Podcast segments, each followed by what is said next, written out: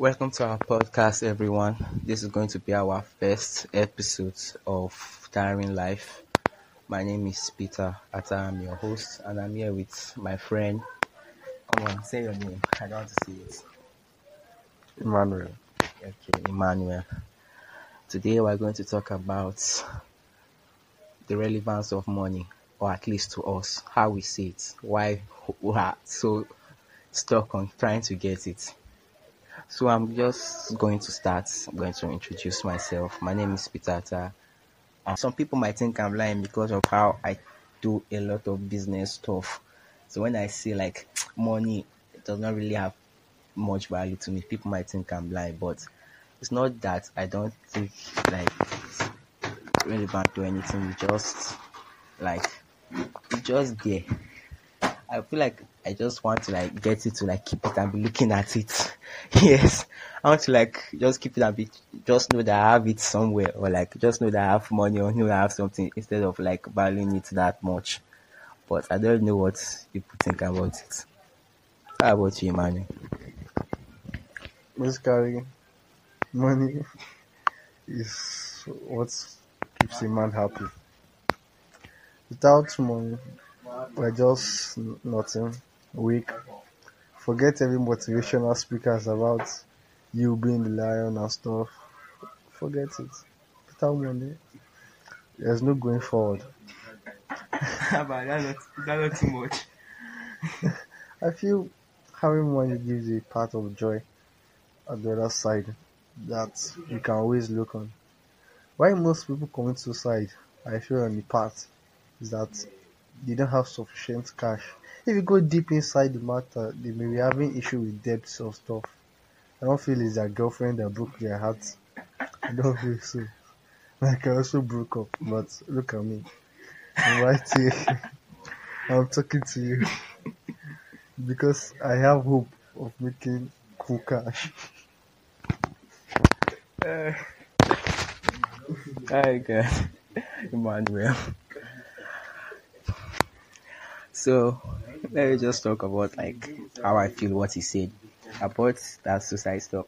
Yeah, that one hard about not having money, but then again, I feel like it's not only just that because if I can use myself as an example, some people have the money but they don't really know how to use the money to like make themselves happy with the money. Having money is one thing. Is making yourself happy with the money is another thing. That's one thing I'm not really good at doing yet. I'm still trying to do. If you have enough money and you know a person is try and make yourself happy. Try and for yourself. Like I'm thinking about like giving part of my money to like my sister. Like she does a lot of shopping for clothes and stuff because sometimes it feels hard for me to remove money to buy something for myself or make myself happy. And she have told me like in this life, like there's nobody that will make you happy if it's not yourself. I'm really trying to get that. Another thing again is that the money is like your ticket to independence. Because I know as teenagers we just want to be free and everything, but the truth, if you are going to be true with yourself, is that which freedom do you want to have if you don't have money to back it up? Where do you want to go apart from your father's house? You need to have like money. I feel like with money, if I had enough money now, the truth is I will leave. I will leave. They might not know this. When I leave, they will not be like, ah, that they trained the child well. The child went out and the child has spoiled. But the truth is that they don't know that it's them that pushing you away for so long. So just trying to get money for the independence aspect. uh, Manuel, what about you? Have any more things? Um, I could round it up a little bit.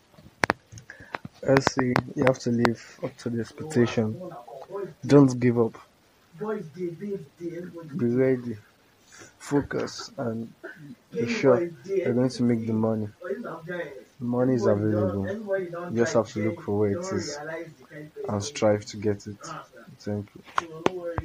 Okay, and that's a wrap. This is Future Peter speaking.